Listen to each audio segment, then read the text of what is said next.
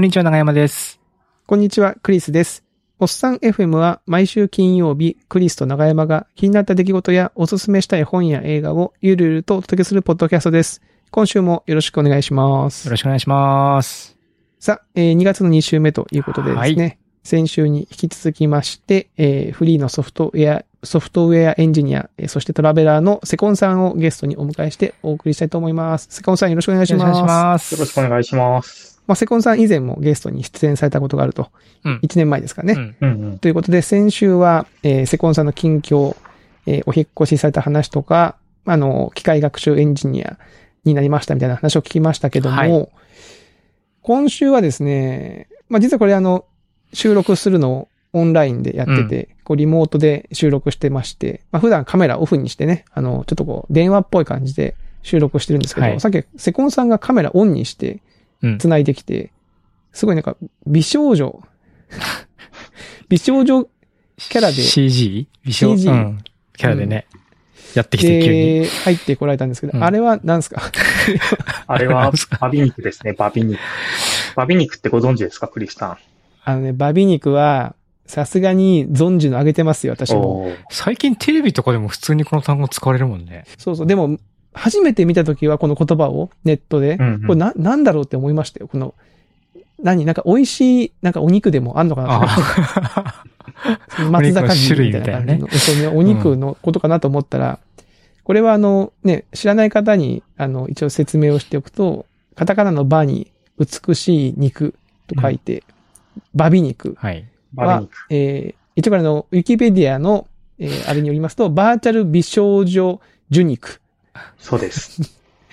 受肉っていうさ、単語をあんまり喋ったことない省略された言葉もわかんないけど、それを開いたからといって全くわかんないって話ですよね。わかんないですね。または、バーチャル美少女セルフ受肉の略語。全然わかんないですよ。わかんない。まあ、つまり、美少女のアバターを使う、まとうことうん。ってことなんですか？これは。そうですね。なんかもう、周りの、その、自分たち、自分が話すときに、まあ、じ実写ではなくて、実、美少女の外観で話すっていうやつですね。それが、バビ肉。まあ、多分、すごいみ、なんか皆さんがイメージしやすいのだと VTuber が 2D とか 3D のアニメうんうんでご登場する、して話すじゃないですか。あんな感じうん。ですよね。で、これを、バビ肉を、えー成人男性がすると、バビ肉おじさんと呼ばれると。おじさん、そうそうそう。で、そういう。男性なんだけど、中身男性だけど、美少女のキャラっていうことで、そうですね。でセコンさんはバビ肉おじさんと。バビ肉おまあさっきはじさんですね。さっきはバビ肉おじさんだった。このバビ肉ほう、ほうほう。そうそう、うんバビ肉やってみたのには意味があるんですよ。はい。はいはいはい。これは、ついこの間、ちょっとオードリー・タンの自由からの手紙っていうのを呼びまして、そうんの書籍の。はい。で、うんまあこれはあの台湾の IT 担当大臣のオードリー・タンが、そに対してのインタビューをしながら、オードリー・タンが思う自由ってなんだろうっていうのを、そのインタビューで聞いていって、その本にしたっていうものなんですけど、うん。で、その中で、一つ、そ、そもそも外見、見た目から自由になるっていうところがあって、うで、ん。その本の内容では、その、まあ、オードリー・タンって結構180センチの、まあ、身長的にはなかなか大柄な大きいでね。うんで、で、小学生がインタビューをして話を聞くっていう時があったらしいんですよね。うんで、その時に、まあ小学生といきなり大きな大人が対面すると、やっぱり小学生ってどうしても萎縮、相手が大人だと、まあ、ちょっと相手が大人だなっていうところで、まあ、その、こわばったりするわけじゃないですか。緊張したりとか。で、なので、それを解きほぐそうと、アバター空間でやったみたいなんですよね。それを。で、そうすると、相手の小学生も、自分のしょ、自分っていうのは大人のオードリー・タンも、いわゆる同じその小学生みたいな外観で、こう、コミュニケーションを取ることによって、相手側からその威圧感をなくして、うまくコミュニケーションを取ることができた。っていう話をこう見て、お、なるほど、と。で、まあなんかやっぱりこうね、外側の外観が、こう、相手側に伝わると、やっぱりそれありきでの話になっちゃうわけじゃないですか。で、その外観が、まあ、本人が気に入る気に入らないみたいなのもあるし、この場合によってはその差みたいな形で、ある意味ひょっとしたら威圧的な外観と、まあそうじゃないみたいなのもあったりして、うんうんこの、なんだろう、アバ見た目を結構その、今ってオンラインビデオ会議とかで、まあ仕事とかをいろいろしていく中で、まあ皆さん結構仕事なんで顔を映しながらやる方も結構多かったりするじゃないですか。うん。でもそれに、果たしてどれぐらい意味がある？要するになんかリアルな顔をもしバーチャルに変えても別にいいんじゃないのかっていうのに最近ちょっと思い始めて、で、なので、まあ仕事ではまだやってないんですけど、知人たちと結構コミュニケーションを取るときは、今は自分じゃなくて、こうなんかアバター的なものでコミュニケーションを取るっていうのを今試し始めたっていうので、バビ肉。そのうちの一個の外観がバビ肉だったっていうのでうん、それをやってみてるよっていう話ですね。で、セコンさん的にはその、さっき見せてもらった美少女キャラ以外にも、他にもいくつかこう、見た目が、アバターがある。あ、そうですね。見た目はいくつもあっうて、で、それで、ただその見た目、ね、こういうふうになんか、今は、そのラジオの収録、ポッドキャストの収録なんでうんうんうん音声のみですけど、まあ普通に会議とかをやるときも別にそもそも、ね、その人の顔とかがどこまで大事なんだ。要するになんかその場にいるっていうのが伝わったりするのに、顔、うん。顔とかそのね、別にリアルのものじゃなくても別のもので代替しても、そんなに問題ないんじゃないのか、みたいなところは、ちょっとやっぱり感じるところはあって、で、まあなので、まあそういうことを、まあクリスさんの言う通り、別に美少女じゃなくても、まあ何かのキャラがそこ、その場にいて、うん。コミュニケーションを取ってる、例えばうなずくとかもそうですし、喋ってるみたいなのもそうですし、そういうコミュニケーションをなんか取るものとしてのアバターっていうのも全然いいんじゃないのかな、みたいに、こう思ってるっていう感じですね。うんなんかこの間、あれですよね、セコンさんと長山さんとか、あとモテメンとかでなんかやってました？いや、そう、でしたっ実は、この間、その3人でね、あの、オンライン飲み会しようって話になって、けはいはいはい。セコンさん、さっきの美少女で登場したから、あの、僕とモテメンも一生懸命その場でセットアップしだして、その場で1時間ぐらいかけてね、二人ともそうね、セットアップしてで。あの、頑張って美少女の何 ?3D のモデルとかダウンロードしてきたりとかしして、はいはいはい一生懸命こう、あの、一生懸命それで最終的にはみんなそれぞれ自分、あの、受肉しましして、受肉しました、えー無事に。そその状態で話をするっていうの。実際、どう、どうですか？それやってみて、なんかこう、うんとね、分かったこととか、体感じたことあります？一つは、やっぱりね、うあの、この間のメンツだと、もうそもそも、え一番喋ってたのが IRC っていうテキストのチャットでめちゃめちゃ喋ってた人たちだし、うん。あの、オンラインでのコミュニケーションが、なんていうんですかね、もう全然つ通過というか空気み、本当に空気のようにできるっていう前提がやっぱりあるから、その、あんまり変わらない。まあ中身を知ってるっていうそうそうそう、もうね、なんかその辺はもう、うん。こう、うん、うん、キャッキャキャッキャって感じで、あの、普通に面白かったって感じで。楽しくやれたうん楽しく感じですか。うんうんだから、むしろやって、僕がやってみたいのは、こう、もう少し、普段そういった会話をしたことがない人とかうん。と、なんかそういうことをしてみたらどうなるかなっていうのを、その、この間の飲み会を経由してちょっと思いました。うんうん、もう少しこう枠を広げてみる。今はね、ちょっとまあは自分の恥ずかしさもあって、まあそういう気心を知れた中で、まあやってこうキャッキャキャッキャするぐらいですけども、なんかもうちょっとなんかこう、別なスタイルとして、外の人にもやっと、もやってみるっていうのもいいかもなっていうのはちょっと思ったりしましたね。う。ん。なんかあの、ちょ、ちょっとその、今っぽい、今っぽい話じゃないですけど、僕、僕もあの、なゲームとかするときに、結構あの、女性キャラ作ったりするんですよ。うん。あとそのな、オンラインゲーム、昔あの、ファイナルファンタジーの前のオンラインゲーム、え ?11 だっけ？ゲブン。やってた時とかも、ちょっと違う見た目のキャラとかを使ってたりしたんですけど、やっぱそれは結構その、キャラの外観に自分のその発言とか振る舞いが結構引っ張られてたなって今振り返ると思いますよね。うん。その、キャラ自体に自分があ合わせるというか、え演じるみたいなね。僕の場合は。うんうんうんうんうん。相手もほら、僕のこと知らない人たちがオンラインの向こう側にいるっていう感じなので、うんうん。なんかそういう感じ。多分、あれ同じことを多分、あの、セコンさんとか長山さんの前でやると多分、今の僕が出てくると思うんですけど、うん今の僕を知らない人たちの前に行くと多分そのキャラの外観だったり、そのキャラのあれに引っ張られるな、みたいなのは。そういう面白さもありそうですよね。その全く知らない人が、さ初めて会うときに、その自分の外観では、その肉体的な外観ではなく、うんうんうん。仮想の外観を持つっていうのは、えー、面白いですね。で、セコンさんそれずっ最近やってみてて、結構これはいいぞっていう感じなんですか？そうですね。結構なんかいいぞって思ったのは、やっぱり別に顔を出さなくてもいいときに、わざわざ、まあもちろんね、顔を見ながらコミュニケーションっていうのも大切かもしれないんですけど、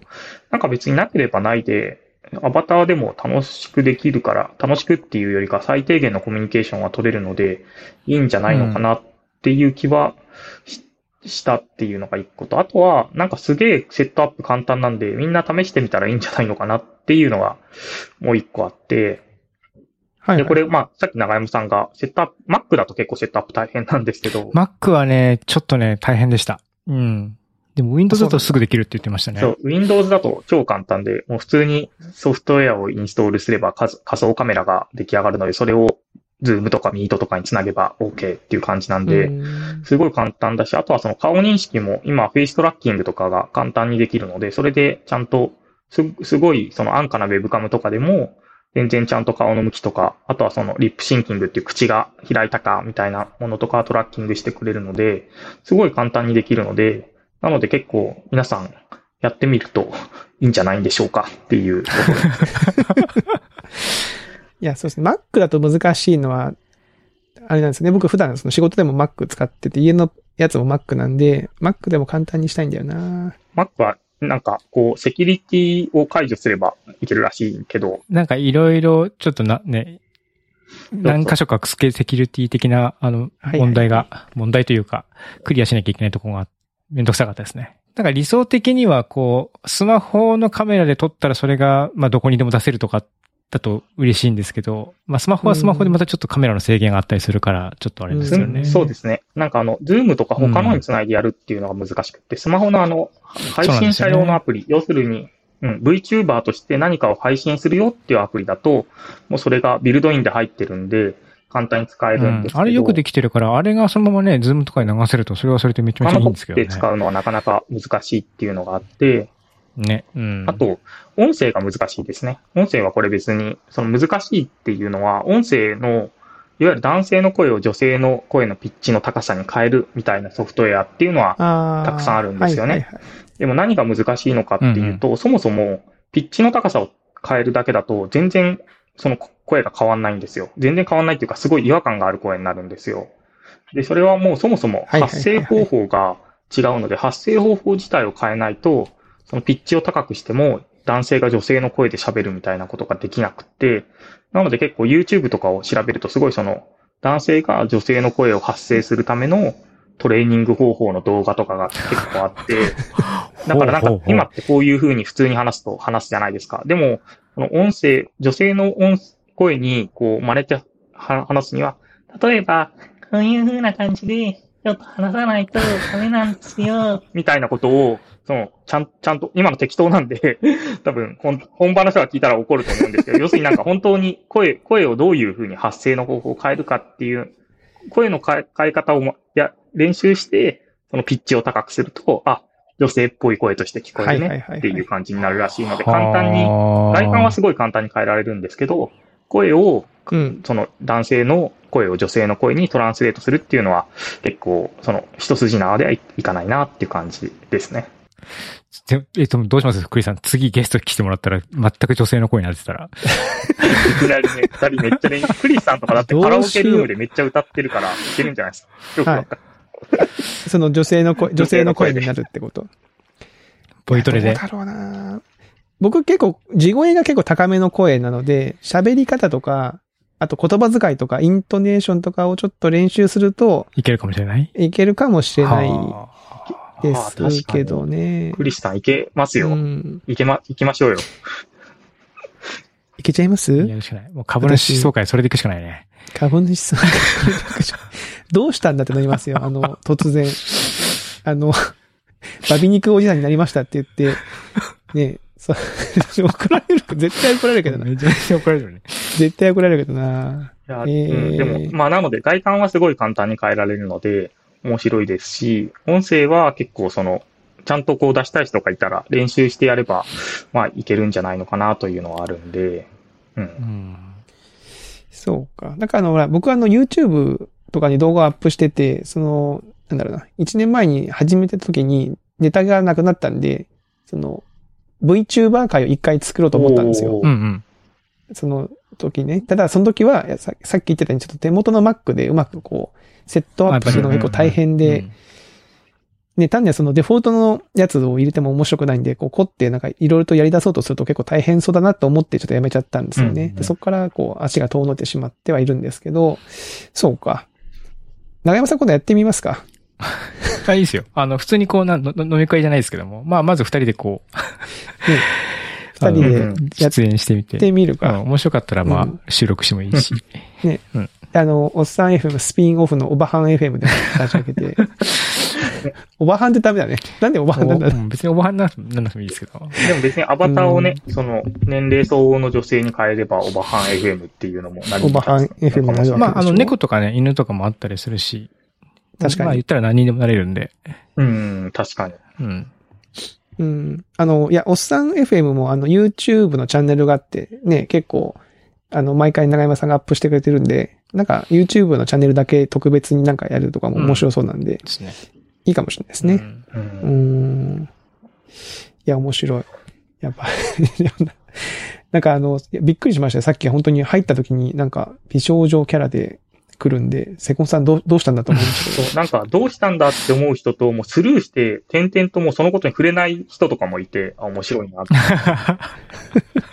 なんかそう、ふ触れ、触れたらこの人ちょっとまずいん、なんかこれってちょっとプライベートのポリシーに関わることなので、触れたらまずいんじゃないのかみたいなのってあるじゃないですか。その、はいはい。かなって思われて、はいはいはいそう全く、うんうん。こう触れられずにこう話を進めていって、いやなんかちょっと外界に突っ込んでくださいよって言うと、あ、それ突っ込んでよかったんですね、みたいな感じでこう言われるみたいな。はいはいはい。まあ、多分ね、僕が、あの、さっき言ったゲームとかは結構女性キャラとか使っうんうん。作ったりしてるけど、VTuber のい、いわゆるそのアニメの美少女みたいなやつに行かないのは、多分なんか自分好みの多分、キャラクターを作れるようなものがあったら、やるかもしれないですね、多うん分。うんうん。僕は多分今、今あるものが多分、あぜ全部もちろん調べたわけじゃないから、あるかもしれないですけど、うんあ、これってのが見つかったら、やるかもしれないな。なるほど。確かに。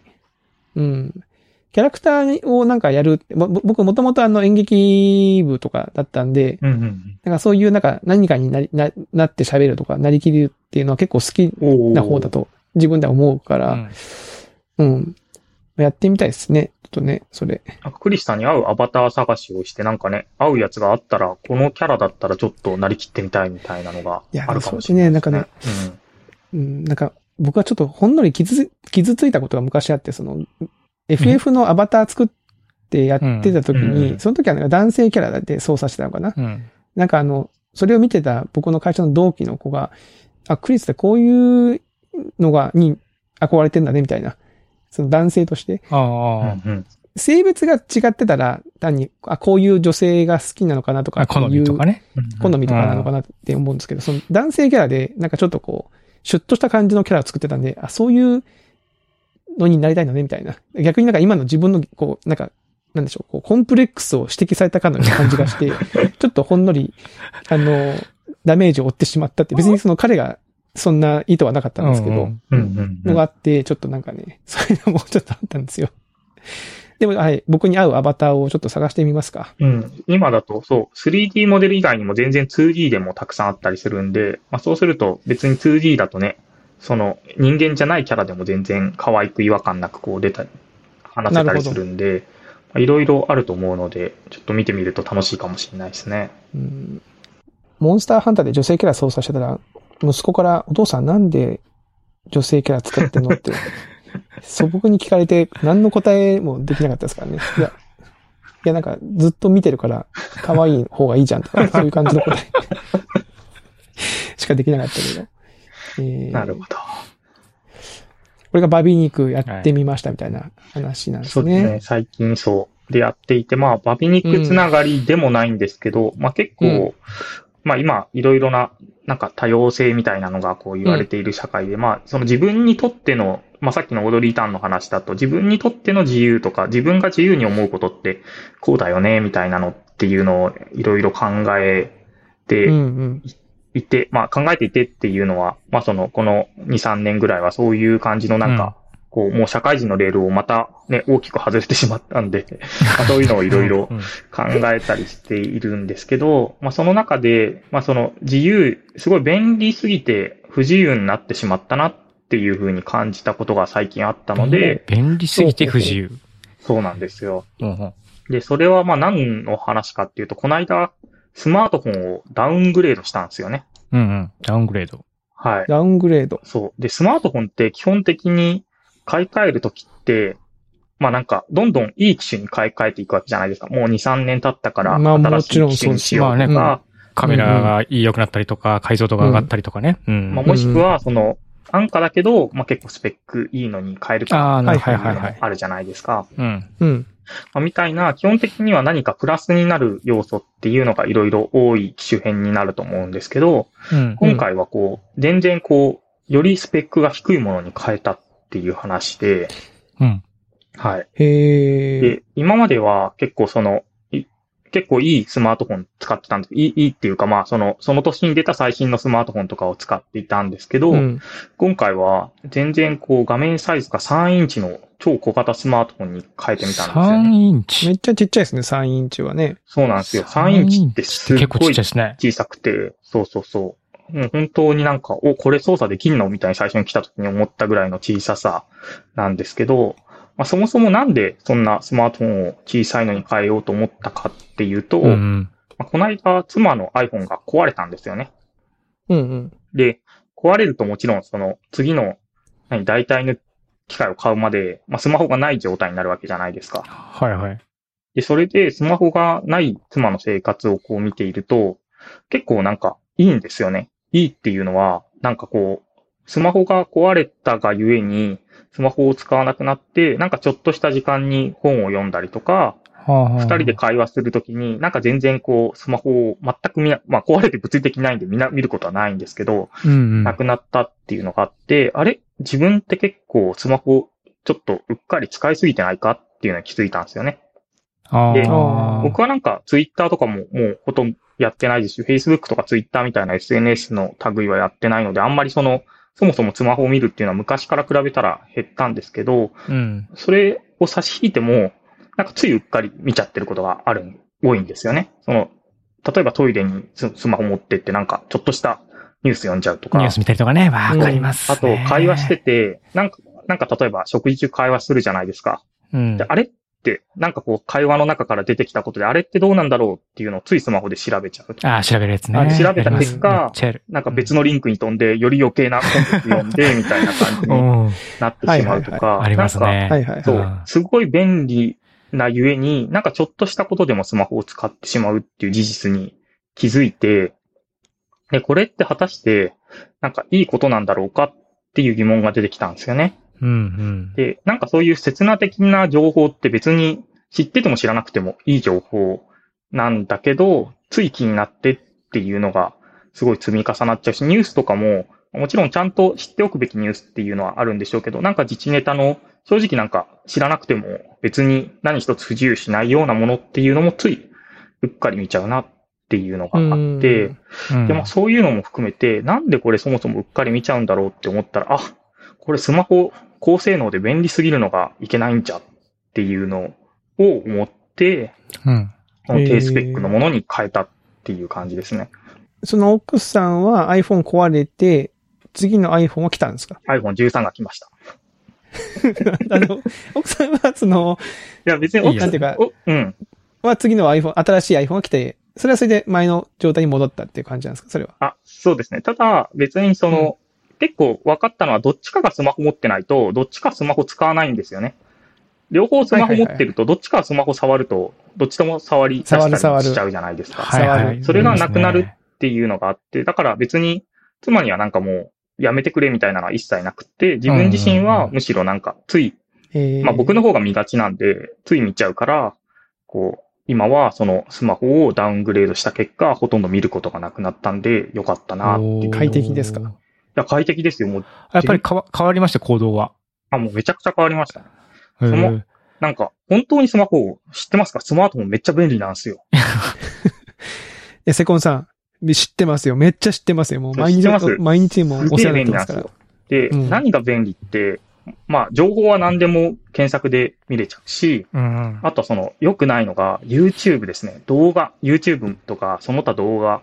つい見ちゃうじゃないですか。見ますね。はいはいはいスマホのサイズでも結構十分な場合も多いじゃないですかすね。ううんん。それが3インチの端末になると、もう画面小さすぎて動画見る気にそもそもならない。確かに。だし3インチだとならないブラウザーな。で文字表示すると、もうすごい米粒よりも全然小さい文字を読んでいくことになるんで、すごい目を、目をこう凝らしながら、うーんって読むことになるんですよね。もう僕も老眼始まってるんで無理ですね。もう見え、見えないですよ、多分ね。だからそれを全然しなくなったんで、もうスマホを触るときは本当になんか、スマホで何かをしなくてはならないから、よし、使うか、みたいな感じになるので、もう全然使わなくなりましたね。ああ、もう、だから、ほとんど緊急時みたいな感じで、よっぽどのモチベーションがないと使わないみたいな感じになっちゃうっそうそう。なん。かうんメ、メッセンジャーで、その、例えば買い物いつ帰るわみたいな連絡とかの時に返事をするとか、あとは、まあその、ね、家の、例えばスマートロックとかを、で家の鍵を開けるとか、まあそういう時とかにちょっと使うぐらいで、なんか自ら、お、スマホでなんか調べるかっていうのに、全然ならなくなったっていうのは、お、すごい画面小さ、小さくなった画面いいみたいな感じですね。えー。なるほどな。うん。逆に、その、今、めちゃめちゃいいことを聞きましたけど、いい、いい、いいと思うんですけど、不満はないんですか？その、セコンさん的には。もういいことばっかりあ。もういいことばっかりです。不満はね、あそうなんだ本当ないんですよ。それで、ただ使おうと思えば全然使えるんですよ。スペックが低くなったって言っても、チップセットが3、4年前のなのかな？なんで、結構その3、4年前の最新のチップセットってそれなりに動くんですよね。なんで、ううんわ、めっちゃ遅くて使えないみたいなことにはならず、使おうと思えば使えるけど、使いたい気にならないからすごいちょうどジャストでいいみたいな感じですね。うん。そっか、セコンさんカメカメラもね、別に写真はあ、もうそうなんですそ。もそもカメラは自分の、なんていうの、一眼レフとか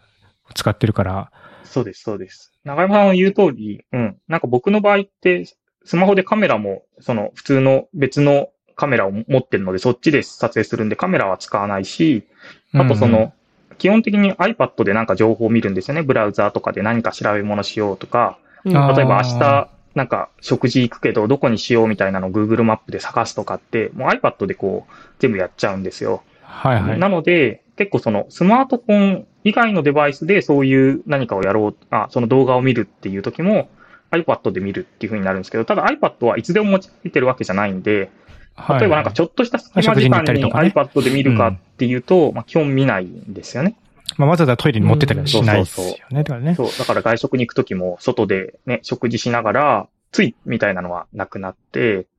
で、うんうんうんまあその代わりポケットに入るような文庫サイズの本とか持ち歩くようになったので、で、なので、まあちょっとした隙間には、あ、読みたかったあの本少し読読もうかみたいな感じの行動になりますし、なんかこう無駄な情報を摂取しなくていいっていうのでは、すごいやっぱり、全然と、本当にとりわけ問題ないんですよ。びっくりすることに。おーえすごいな。なんか、話を聞いてるとスマートフォンちっちゃくした方がいいなって気持ちになってくるけど、その、感化されやすいんで、僕、なんか。そうですね。えーあとは、まあ、その僕は仕事柄そのスマートフォンで仕事をするっていうのを基本もうなくしちゃってるので、なので結構なんかね、仕事やってるとどうしても何かの返事をスマートフォンでしなくちゃなんないみたいな感じでのスマートフォンっていう使い方をしている方も多いと思うんですけど、僕は基本もう仕事の何かはもうパソコンでやるっていう風にしちゃってるので、そのスマートフォンには持ち込まないっていうのもあって、スマートフォンうんがその、より使いづらくなっても、そんな困ってないみたいな、そういうところのなんか、ところもあったりしますね。僕はカメラかな。長山さんもいいカメラ持ってるじゃないですか。いや、うん、そうなんだけど、やっぱり子供し、子供シュって撮るときにね、やっぱり一番、こう、うん使うのがね、うんどうしても今スマホになっちゃってるからな。確かにな。まあ、逆にカメラをちゃんとした趣味というか、セコンさんみたいに、もうちょっとちゃんと撮ろうっていう風にして持ち歩くようにしたら、そういうのありかもしれないなって今思いましたね。うんう。ん。いや、でもそうね、スマートフォン、なんか画面はどんどんどんどんね、大きくなっていく傾向うん。ですもんね。そうなんですよ。まあね、iPhone とかでミニが出ても、ミニが出てもやっぱりまだまだ全然大きいサイズなので、大きいっていうのはちゃんと情報が見れるサイズなので、うん。まあ見づらくして不便にすることで、まあ結構その、あんま使う機会を減らすっていうのは、結構あんまりその自分の中で今まで思ってなかったことだったんで、結構今回そのスマートフォンン使わなくなったらどうなるんだろうっっていうので極限まで減らしてみたっていうのは、まあ、なかなか面白い体験、経験だなというのもあるし、逆に今の自分の生活とか仕事のスタイルだと、まあ、このスマホで、小さいスマホでも全然不便しないんだなっていうのが改めて分かったっていうのは面白い発見でしうたね。ん。なるほど。長山さんどうですか？スマートフォン ちっちゃくダウングレード。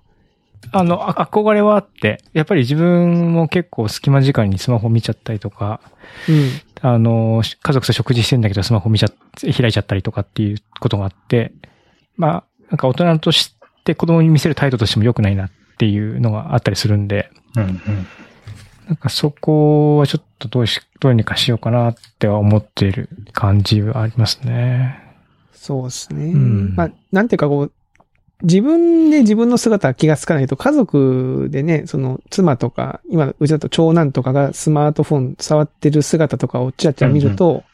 あ結構、結構見てんなってのはわかるんですよね、その生活の中で。うんうん多分、自分も同じように見てると思そうだうんですよ。と思いますね。もしかしたら自分の方がより以上に見てるかそうもしれないですね。そうそうそうそうそう。そう思うと、やっぱりデジタルデトックスじゃないけど、ちょっと機会を減らすっていう意味でも、なくし、ちょっとね、ちっちゃくするとか制限をつけるとかした方がいいのかな、みたいなのはあって、なんかうちのね、長男とかはテレビで紹介しててあれやってますよ。あの、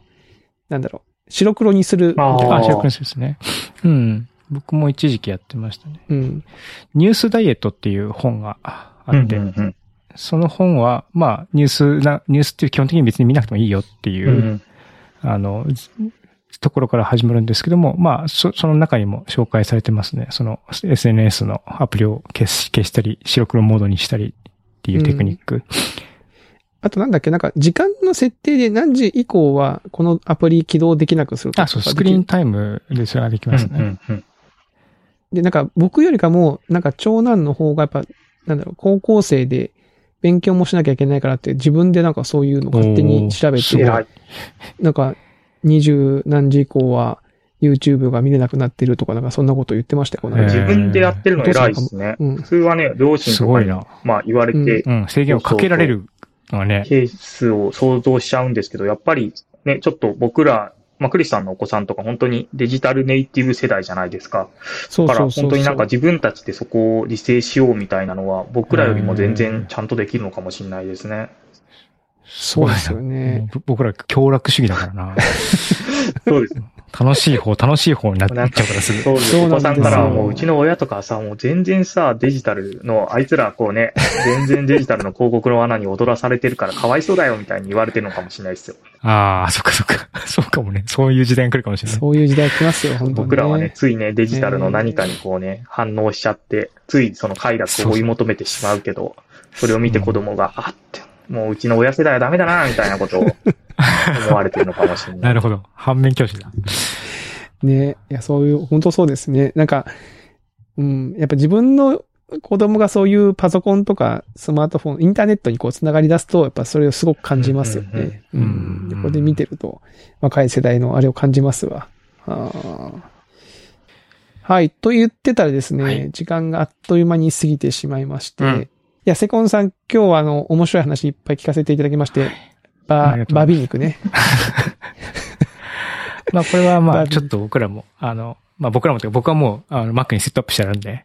てかさ、長山さん昔さ、言ってましたよね。え？おっさん FM で、結構初期の頃に、あの、美少女になる、なるバーみたいな。そうそう、そう、あの、すえっ、と、そう、バー、バ VR の VR の、VR ババーみたいなところに行って、みんなで美少女になるっていうのはやってきたこと一回ごご経験されてましたもんね。うん。それは、その、そう、その場所に行ってみんなでこうなるやつですね。あ、そうかそうか。うん。そこだからみんないるわけそうそう、リモートで、えー、繋ぐっていうタイプではなくて、その場にいるっていう感じ。あれはあれであれはすごいですね。、あれはあれでね、みんなもうリアルな、本当に2メートル横に長山さんが 美少女の形して立ってるみたいな感じのうん。空間にマッピングされるんで、あれはすごかったですよね。はい。いや、はい。私もちょっと、あのーバビ肉、機会があればはい。挑戦させていただこうと思いましやってましょうか。はい。はいやっていきましょう。はい。ではでは、あの、セコンさんまたですね、うんあの、えー、ゲストに来ていただきまして、いろんなアップデートを次もまた聞かせて、はい。はい。いただければなとそうですね、また。思っております。はい。はいということで、えー、2月のゲストはセコンさんでございました。はいはい。えー、今日のおっさん FM はここまでとさせていただきます。また来週お会いしましょう。さよなら。さよなら。さよなら。